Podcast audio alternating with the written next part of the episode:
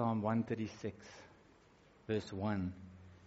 Give thanks to the Lord, for he is good, for his steadfast love endures forever. Give thanks to the God of gods, for his steadfast love endures forever. Give thanks to the Lord of lords, for his steadfast love endures forever.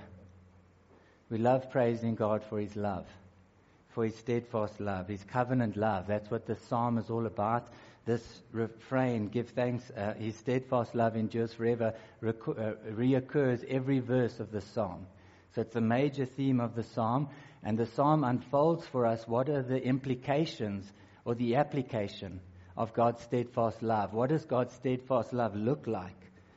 Uh, if you look at verse 4, it, it talks about creation. To him who alone does great wonders for his steadfast love endures forever. To him who by understanding made the heavens, for his steadfast love endures forever. To him who spread out the earth above the waters, for his steadfast love endures forever. So it starts off by going through God's acts of creation in uh, verses 1 to 4, and then verses 4 to 9 it moves on to God's acts of redemption. If you look at verse 10, for example, to him who struck down the firstborn of Egypt, for his steadfast love endures forever. And brought Israel out from among them, for his steadfast love endures forever. With a strong hand and an outstretched arm, his steadfast love endures forever. And it's going through uh, the act of redemption whereby God brought his people out from bondage in Egypt and led them into the promised land the land that he had given to them and promised to his forefathers. Verse 13, to him who divided the Red Sea in two, for his steadfast love endures forever, and made Israel pass through the midst of it, for his steadfast love endures forever, but overthrew Pharaoh and his host in the Red Sea, for his steadfast love endures forever. To him who led his people through the wilderness, for his steadfast love endures forever. To him who struck down great kings, for his steadfast love endures forever, and killed mighty kings, for his steadfast love endures forever. We're so familiar with that biblical account, but just think about what it's saying. Because of God's steadfast love, he struck down the firstborn children in Egypt. That's verse 10. Because of God's steadfast love, he drowned many Egyptians and soldiers in the Red Sea. Because of God's steadfast love, he struck down kings, verse 17. He killed mighty kings, verse 18. And we don't often associate those actions with steadfast love, do we? But they are. D.A. Carson comments on the psalm. He says, Informed as they are by pluralism our ears find it strange to append the refrain, his, his steadfast love endures forever to such lines as, Who struck down great kings and who swept Pharaoh and his army into the Red Sea? But these actions were expressions of God's elective love for his chosen people. The notion that God loves all people exactly the same way in every respect finds little support in Scripture. God's covenant love, His steadfast love, His faithful love towards His elect, His chosen ones, as a corollary in His judgment of the wicked. That's the other side of the coin. We looked at this, God's covenant love, a few weeks back in Romans chapter 9. Jacob I loved. But there's a corollary. Esau I hated. This morning we're going to consider the rest of Romans chapter 9, and it contains the corollary to God's steadfast love towards his elect, the doctrine of reprobation. And though we find it difficult to understand uh, with the psalmist in Psalm 136, we ultimately have to give thanks to the God of gods and the Lord of lords. We need to worship God even for this doctrine. So I've called this message the rightness of wrath. Because as we look at Romans chapter 9, we'll see not only that it unfolds what God's wrath is, but it calls us to worship Him for it. Because it glorifies Him. The wrath of God manifests His glory. And He should be worshipped for it in the same way that we worship God for His mercy and His grace. So this morning we'll see five reasons why wrath is right and should lead us to humble worship and thanks. So, Romans chapter 9, you can open your Bibles there. Romans chapter 9. It's been a few weeks, and uh, Romans chapter 9 consists of these questions and answers. Uh, Paul poses a question which he's probably heard in objection to the gospel that he's preached, and then he, he goes about answering it. And that's how the whole chapter is constructed. And so I want to just uh, remind you of the context uh, of this chapter and pick up on the flow of the argument. It really starts in chapter 8 and verse 28. Romans 8:28. We know that for those who love God, all things work together for good, for those who are called according to his purpose, for those whom he foreknew, and that means to be loved beforehand. That's what that word means. Those whom he loved beforehand, he predestined to be conformed to the image of his Son, in order that he might be the firstborn among many brothers. Those whom he predestined, he called. Those whom he called, he justified. Those whom he justified, he glorified. So the beginning of this chain is God's unconditional, steadfast love in eternity past toward us who believe. And the end of this chain is glory with God forever. And there's these links uh, in this chain. And it's really about the expression of God's love toward us. And that's why at the end of chapter 8, he can conclude, No, in verse 37, no, in all these things we are more than conquerors through him who loved us. So we will overwhelmingly conquer because of God's steadfast love toward us, leading us onward to glory through every kind of trial and difficulty. Which then raises the question what about God's elect, Israel? What about the love and the promises that God made to Israel? How is it that so many Jews in Paul's day find themselves rejecting Jesus Christ outside of grace, destined for wrath? How can this be? That's the dilemma that Paul must answer. And so in chapter 9, he begins to address this. Verse 1 I'm speaking the truth in Christ Jesus. I'm not lying. My conscience bears me witness in the Holy Spirit that I have great sorrow and unceasing anguish in my heart. For I could wish that I myself were accursed and cut off from Christ for the sake of my brothers, my kinsmen, according to the flesh. He's, he's speaking about his fellow Jews. They are Israelites and to them belong the adoption, the glory, the covenants, the giving of the law, the worship, and the promises. They were God's covenant people in the Old Testament. What has happened to God's steadfast love towards them? To them belong the patriarchs, and from their race, according to the flesh, is the Christ, who is God over all, blessed forever. Amen. So the unstated question here is what about God's steadfast love, his covenant love towards his chosen people? And that's why he concludes in verse 6 it's not as though the word of God has failed. It's not as though the promises and his good intentions towards them have been thwarted.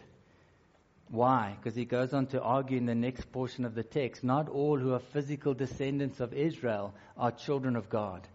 Not all were chosen to be his children. He can say there in verse 7 Not all who are children of Abraham because they are his offspring, but through Isaac shall your offspring be named. And so he begins to, to, to, give support for his argument that there is a select group within the national Israel who are God's elect, God's chosen ones. And, and, and to, uh, as support for his argument, he, he states here Isaac and Ishmael, both descendants of Abraham by lineage, and yet Isaac's chosen and not Ishmael. Isaac becomes the object of God's covenant promise and love, and not Ishmael. And then he cites a second example because some people say, well, Ishmael was not through Sarah, and so maybe, you know.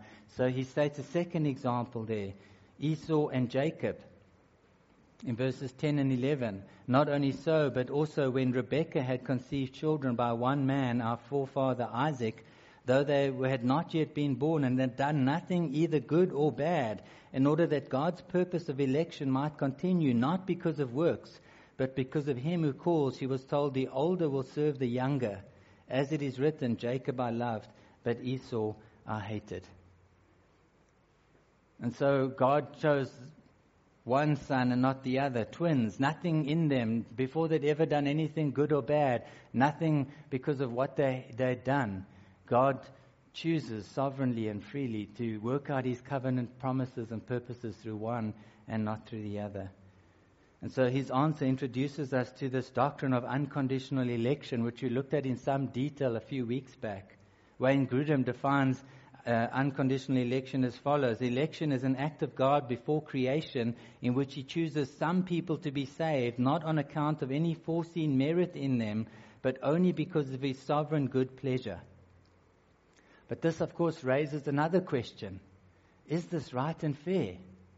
Is it right and fair to work out God's purposes and plans this way by loving some in a way that He doesn't love others? And that's the question posed in verse 14. What shall we say then? Is there injustice on God's part? By no means. And he answers this objection in verses 14 to 18. Look at verse 15. He said to Moses, I will have mercy on whom I have mercy, and I will have compassion on whom I have compassion. So then it does not depend on human will or exertion, but on God who has mercy.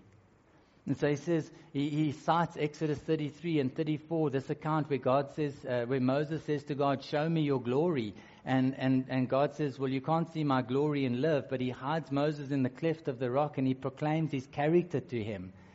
And, and part of God's character, his very nature, is that he's a God who shows mercy to whom he wills. He's a God who's sovereign in, in being able um, to show mercy to whomever he chooses. That's his very nature as God. This is what lies at the heart of God's glory and goodness, goodness, His sovereign right to show mercy and grace to whomever He chooses. And it's not based on anything outside the person. It's not by him who runs or him who wills. It's not based on anything that this person does or desires. It's based solely on God's sovereign choice and freedom. If grace somehow becomes an obligation or an expectation, it's no longer grace. If mercy can be merited in some way or deserved in some way, it's no longer mercy. Grace, for grace to be grace, it must be divine, it must be sovereign, it must be free. So that much is sort of understandable, but the text doesn't stop there. If you're struggling, you're going to struggle more. because the text doesn't stop there, you see. Look at verse 17. He says, The scripture says to Pharaoh, For this very purpose I've raised you up that I might show my power in you and that my name might be proclaimed in all the earth. So then he has mercy on whomever he wills and he hardens whomever he wills. It's not just that God has mercy on whomever he wills, but he hardens whomever he wills. The corollary is also true. He judges and shows wrath to whomever he wills, so he might show his power in them. Paul goes on to highlight this other side of the coin. God not only mercies, but he also hardens. He not only saves, but he also judges. And the glory of God is shown not only in his mercying, but also in his judging and his wrath. Which raises the final objection in the, in the, in the chapter then. How can God do this? How can he judge people if he's the one who hardens them? and leaves them in their sin. How can he then judge them if they have no option but to continue headlong in their sinful rebellion? verse 19, you will say to me then, why does he still find fault? Who can resist his will?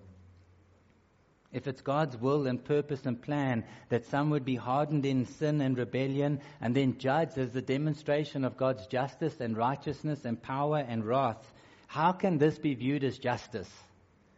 How can this be right? How can this kind of wrath be right? And Paul answers this objection in verses 20 to 29. And my goal this morning is to try and help you like his answer. Not just accept it, but love it. So let's read verse 20. Who are you, O man, to answer back to God? Will what is molded say to its molder, Why have you made me like this? Has the potter no right over the clay to make out of the same lump one vessel for honorable use and another for dishonorable use? What if God, desiring to show his wrath and to make known his power, has endured with much patience vessels of wrath prepared for destruction? in order to make known the riches of his glory for vessels of mercy, which he has prepared beforehand for glory, even us, whom he has called, not only from the Jews, but also from the Gentiles. As indeed he says in Hosea, Those who are not my people, I will call my people, and her who was not beloved, I will call beloved. And in this very place where it was said to them, You are not my people, there they will be called the sons of the living God. Isaiah cries out concerning Israel, though the number of the sons of Israel be as the sand of the sea, only a remnant of them will be saved. For the Lord will carry out his sentence upon the earth fully and without delay. And Isaiah predicted, if the Lord of hosts had not left us offspring, we would have been like Sodom and become like Gomorrah. So, five reasons why wrath is right. God's wrath is right and should lead us to humble worship and thanks. One, the limits of man in verse 20. Two, the rights of the Creator in verse 21. Three, the revelation of glory in verse 22 and 23. Fourthly, the recipients of mercy in verse 24 and 20 to 26. And then the remnants of judgment in verse 27 to 29. So, five reasons. Let's look at the first one the limits of man.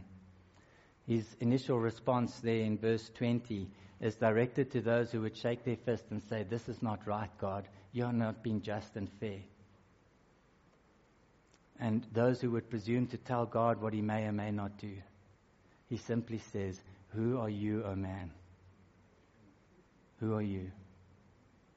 Who are you to question God, to point a finger at God, to ask anything of God, to make God answer to you and your ideas and your view of justice and right? We are dust. We are clay.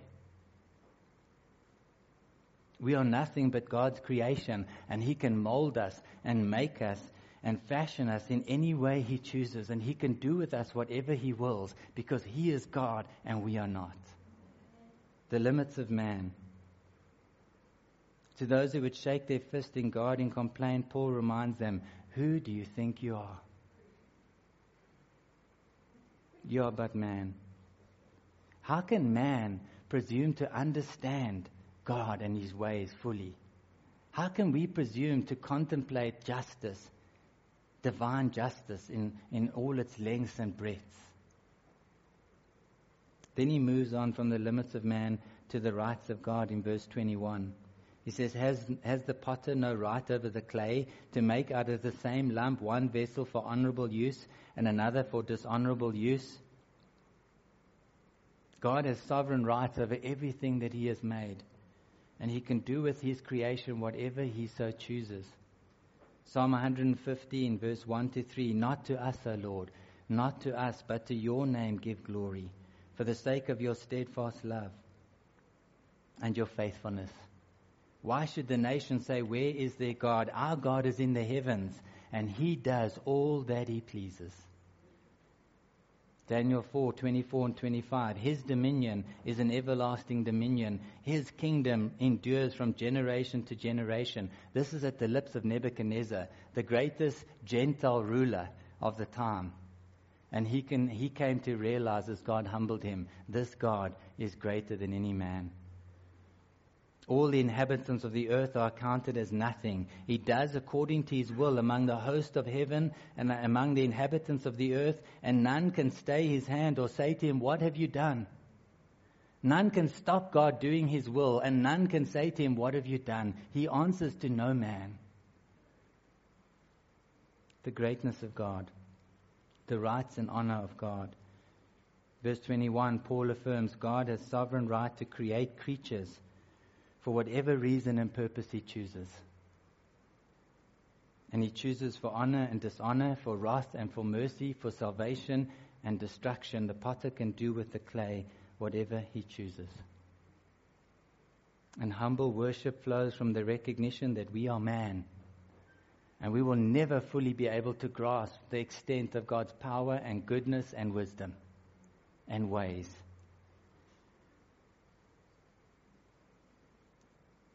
And we can't recreate and refashion God into our image. We can't demand that God meet our expectations and He be the kind of God we would like. And we can't mold Him into an idol that we think is acceptable to worship. Our job is to see God for who He is, as He's revealed Himself, and say, That is God, as He's revealed Himself, and that is good, and that's who we worship because He's worthy. In verse 22 and 23, He goes on to tell us why God creates people who are destined for destruction. And His answer basically comes down to this for His own glory. God does this because this is what most glorifies Him. And this is what God is always doing the revelation of glory. It's the hardest verse in, in Paul's whole argument, and it, get, it brings us face to face with this doctrine of reprobation. He says there in verse 22 What if God, desiring to show his wrath and to make known his power, has endured with much patience vessels of wrath prepared for destruction? in order to make known the riches of his glory for vessels of mercy, which he has prepared beforehand for glory. So let's break down the sentence just that we can make sure we understand it. It starts with this question what if God? And it doesn't really finish the sentence in a way. Because really, the answer is what if God did this? Surely he has the right to. If God did this, surely He's God. He can do this. Surely it's right for Him to do whatever He has done. So that's the intended answer there. And then there, we have to understand what is the main sentence and take out the two modifying phrases. So in this text, there's a main sentence. What has God do, been doing? He's been, he has endured with much patience vessels of wrath prepared for destruction. That's the main sentence. That's what God has done. He's endured with much patience vessels of wrath prepared for destruction. Then there's two modifying phrases. The first one is found before, desiring to show his wrath. Uh, it's shown it's at the beginning of verse 22, and the other modifying phrase is found in verse 23, in order to make known the riches of his glory. So these tell us why God has endured with much patience vessels that have been prepared for wrath. Why has he done that? The first modifying phrase begins with that participle, ing word. And it tells us why God has done that. Because he so desired.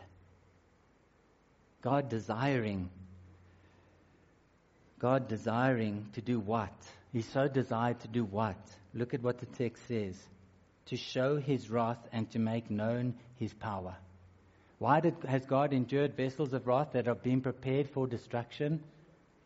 because he desired something to show his power and his wrath more clearly. And here we're given a, a, a peek into what motivates God in everything he does. God is motivated by his glory. God is impressed with himself. He's the most impressive person in the universe, and he desires nothing more than to show his excellencies in full measure. And He's created us for the very purpose of being able to recognize that, delight in that, and worship Him for that reason. And as Piper points out, before we think God is some sort of, uh, you know, self-centered uh, person, He's created us that we find our greatest joy in being lost in love and praise in who He is. He's created us for Himself. So we come together in the most complete way as we see God for who He is and we love Him for who He is and we worship and serve Him for who He is. That's when we really are uh, fully who God created us to, do, to be, when we are fully happy. Psalm 19 says the heavens are declaring the glory of God. That's why He made them. Isaiah 43 7 Bring my sons from afar and my daughters from the ends of the earth, everyone who's called by my name, whom I created for my glory, whom I formed and made.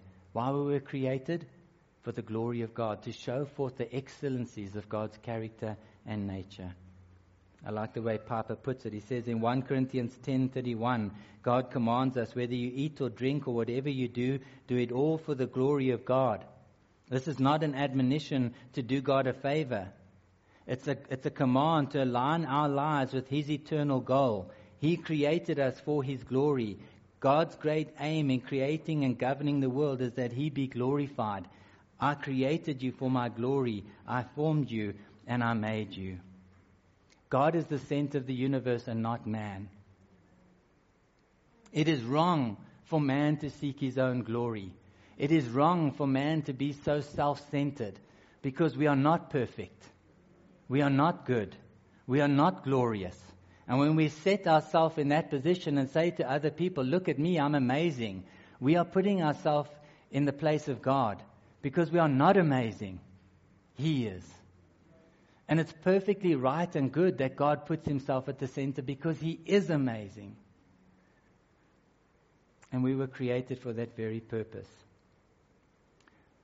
God's whole goal in creation is not the redemption of man, but his own glory.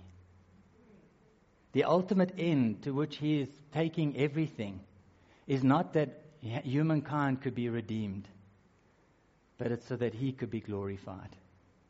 And once you understand that, you can begin to make sense of this text. Because if God's whole aim in life is to redeem mankind, and if our whole perspective is man centered, we put ourselves at the center, then God is messing up, isn't He? He's making a mess. But if His glory is the ultimate end of all things, then even the punishment of wicked sinners can serve that end. And it does. Our problem is that we put ourselves at the center of God's eternal purposes and say, how can anything be good unless it accomplishes the ultimate good of mankind? That's our problem.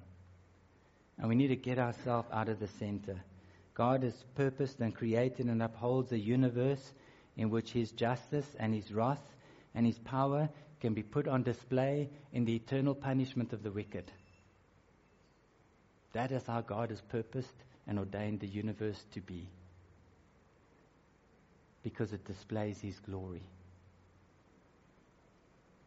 And He wants to display His wrath and His justice by punishing the wicked whom He created for this very purpose, that in their punishment He would be glorified.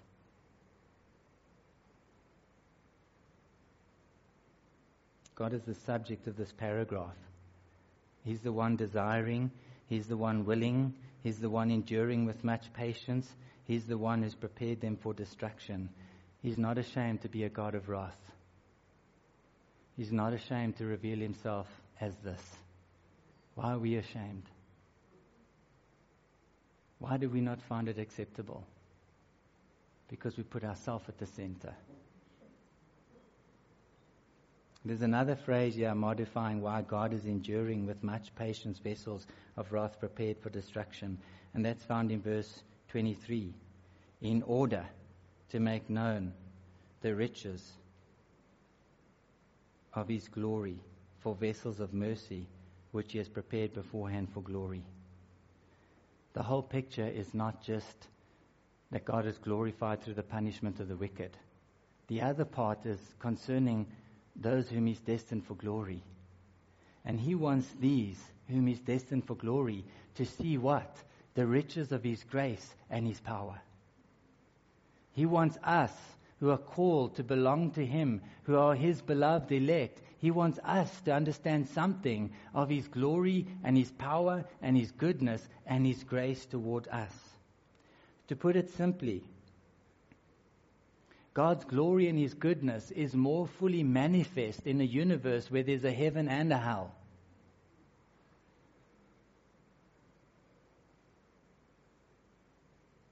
Where justice and mercy are both displayed. To put it another way, hell exists to remind you what you deserve and what you've been saved from and what you've been saved for, and to cause you to be humbled and to rejoice in what God has done for you. That's another way of looking at it. The riches, those that are destined for glory, God wants to make known to this group His power and His grace. Understanding what we are saved from should help us appreciate and enjoy and delight in what we were saved for. And that shouldn't surprise us. Light is seen more clearly in contrast to darkness, goodness in contrast to evil, redemption in contrast to reprobation. God wants us to appreciate what it means to have mercy on a sinner by helping us understand what it looks like to not. That's what's happening. So MacArthur defines reprobation this way the free and sovereign choice of God made in eternity past to pass over certain individuals, choosing not to set his saving love on them, but instead determining to punish them for their sins unto the magnification of his justice. Wayne Grudem, in his systematic theology, explains the doctrine of reprobation this way. He says, When we understand election as God's sovereign choice of some persons to be saved, then there is necessarily another aspect of that choice, namely God's sovereign decision to pass over others and not save them. This decision of God in eternity past is called reprobation. Reprobation is the sovereign decision of God before creation to pass over some persons in sorrow, deciding not to save them and to punish them for their sins and thereby to manifest his perfect justice. You'll notice that in both these descriptions, they talk about God choosing the elect but passing over the non elect. And they use different language because God's choice in the elect is not exactly the same in his passing over the non elect. God has delight in this choice, he has no delight in that. Ezekiel 18 says, Have I any pleasure in the death of the wicked? declares the Lord God, or not rather that he should turn from his way and live? You see, he chooses the elect in love, and he chooses to pass over the non elect, the wicked, in sorrow. They're both his sovereign choice, but he doesn't make them in exactly the same way. Ezekiel 33:11 Say to them, As surely as I live, declares the Lord God, I have no pleasure in the death of the wicked, but that the wicked turn from his way and lived and live. God has ordained and planned and purposed the punishment of the wicked, but not in exactly the same way as he's planned and purposed his election of his beloved. And the text itself suggests that. In verse 22, when it says there, um, God, desiring to show his wrath and make known his power, has endured with much patience vessels of wrath prepared for destruction. That's put in the passive or the middle. In the Greek, it's, uh, it's the same form, so we're not sure whether it's passive or middle. But what this indicates, that verb or that action, it's not something, it's not active. It's something that's done to them. The, the wicked are being prepared by Satan and by sin for destruction. Or the wicked are preparing themselves by their sinful rebellion for destruction. It's passive. But when it comes to verse 23 and, and, and, and what God does for the elect, it's active. And you'll notice there it says, which, when it talks about uh, vessels of mercy, it says, which he has prepared beforehand for glory. And now the verb changes to active. This is something God is actively doing. He's preparing the vessels of mercy for glory, indicating there is something of a difference between God's choice of the elect to save them and He's passing over the non elect and punishing them. The recipients of judgment can in no way be absolved of their responsibility. Judgment is completely deserved and the recipients of mercy are in no, in no way absolved of their guilt. Mercy is completely undeserved. See, the scripture is careful to affirm that though God plans and purposes and controls over all evil, everything that happens, He Himself is never the author of evil. And so the way in which God uses and plans and purposes evil is not the same way in which He pl- plans and purposes good and love.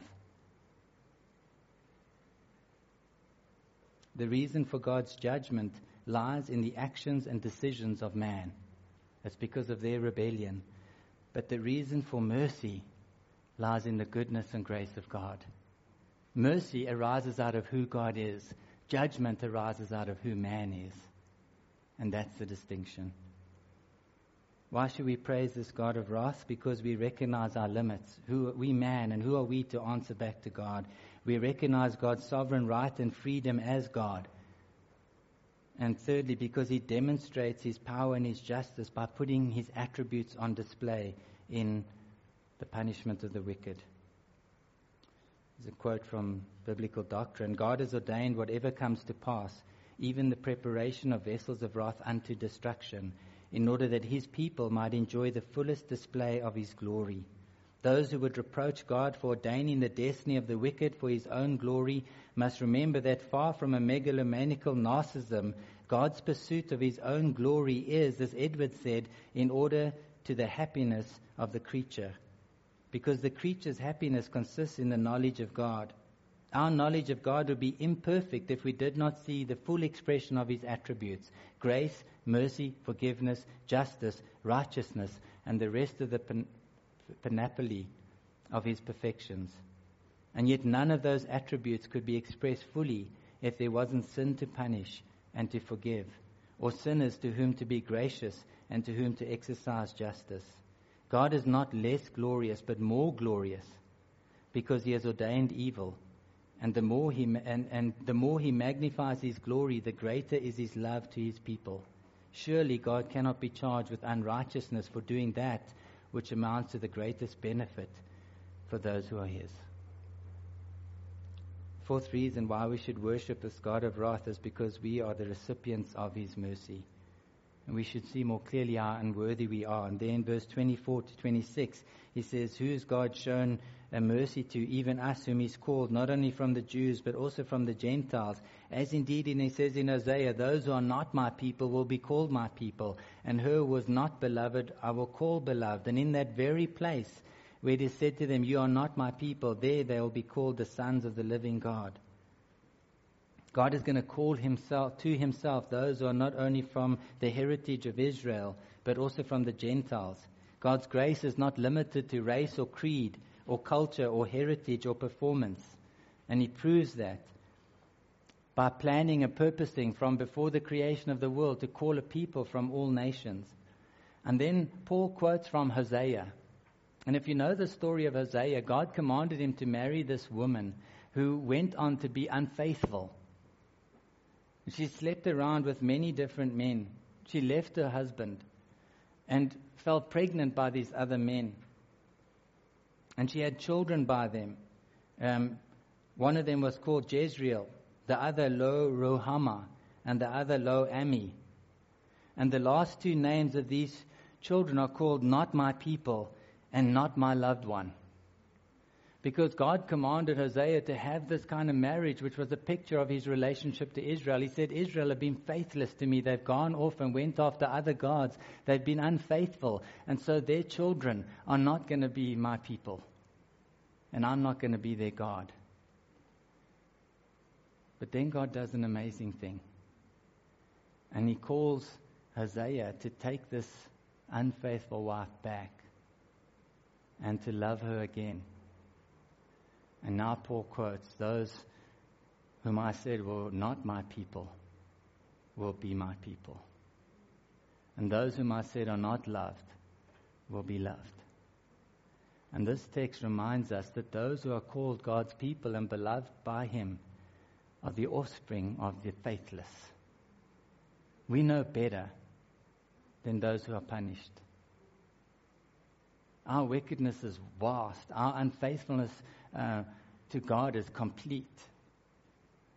We turned away from Him just like the rest of mankind and did all kinds of wickedness and rebellion.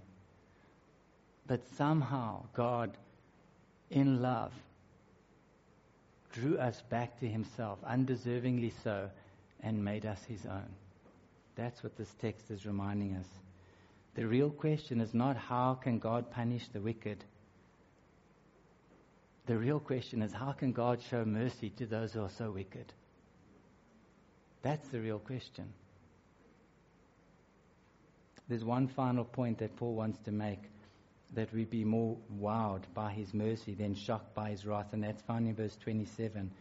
Isaiah cries out concerning Israel, though the number of the sons of Israel be as the sand of the sea, only a remnant will be saved.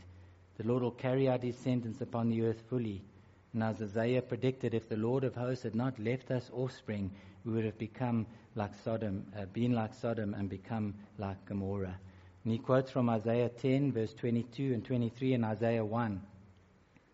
Though there were many who could claim to be uh, Israelites by physical descent, only a remnant will be saved by God's electing grace.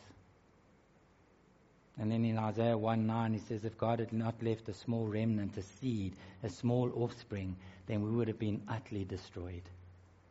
And what he's pointing to, yes, there are many descendants of Abraham, many who fall into the physical lineage and could call themselves Israelites by birth, but only few are chosen. Only few are God's elect. Only few are rescued from his wrath. God's plan for the majority includes judgment they deserve. The vast majority will get the judgment they deserve, but his plan for the minority is mercy and grace. That's Paul's final point. That's the nail in the coffin. Do you realize how unworthy you are to receive mercy? You've rebe- rebelled like Hosea's unfaithful wife. And do you realize that it's only the few who are plucked out and rescued from God's wrath? Do you realize that? Wrath is an expression of God's justice and is the norm for a rebellious human race. This is who we are as humans. We're rebellious, we're sinful, and so we rightly deserve wrath. Mercy is the exception to the rule. Grace is inexplicable, and it's reserved for the few, the remnant, the minority, the seed, those who deserved wrath and justice, but somehow received covenant love and mercy. God judged the world in a flood, and he saved eight people in the ark. God judged Sodom and Gomorrah and destroyed the entire town, but he rescued Lot and his family. He literally went and had to drag Lot out of there. He took him by the hand and dragged him out of the city and didn't rain his wrath down until he had rescued Lot from that fate. When Elijah complained to God that everyone had turned away from him and were worshipping Baals and killed all the prophets, God tells him of the judgment he's going to bring upon Israel. And then he says in 1 Kings 19, Yet I will leave 7,000 in Israel, all the knees that have not bowed to Baal, and every mouth that has not kissed him. God has always reserved a remnant for himself, the chosen few. That accords with Jesus' words in Matthew 7 13. Enter by the narrow gate, for the gate is wide, and the way is easy that leads to destruction, and those who enter by it are many. But the gate is narrow and the way is hard that leads to life, and those who find it are few. We should not be shaking our fists at God and say, Is this just? How can, how can God punish sinners like this? We, we should be shaking our heads in disbelief and say, How could God show mercy to me, a sinner like I am? I'll close by quoting from Loraine Boettner. Many people talk as if salvation were a matter of human birthright and forgetful of the fact that man has lost his supremely favorable chance in Adam, they inform us that God would be unjust if he didn't give all guilty creatures an opportunity to be saved. Yet it undermines the very nature of grace to suppose that it is owed to sinful human beings. Truly, the question concerning God's decree of predestination is not why did God not choose everybody, but rather how can it be that this supremely holy God would choose anybody? It's a marvel of marvels that the King of Kings, whose glory is exalted above the heavens, should lift a finger to rescue even one of such vile traitors as the son of Adam. And then to learn that this infinitely worthy King has purpose to redeem not one, but countless multitudes at the cost of the life of his own dear Son, bows the sinner's heart in humble wonder for those with eyes to see, all objections to these difficult doctrines are answered in the revelations of such glory. Or as Psalm 136 says, Give thanks to the Lord, for he is good. His steadfast love endures forever. Give thanks to the God of gods, for his steadfast love endures forever. Give thanks to the Lord of lords, for his steadfast love endures forever. Wrath is right and it calls us to worship.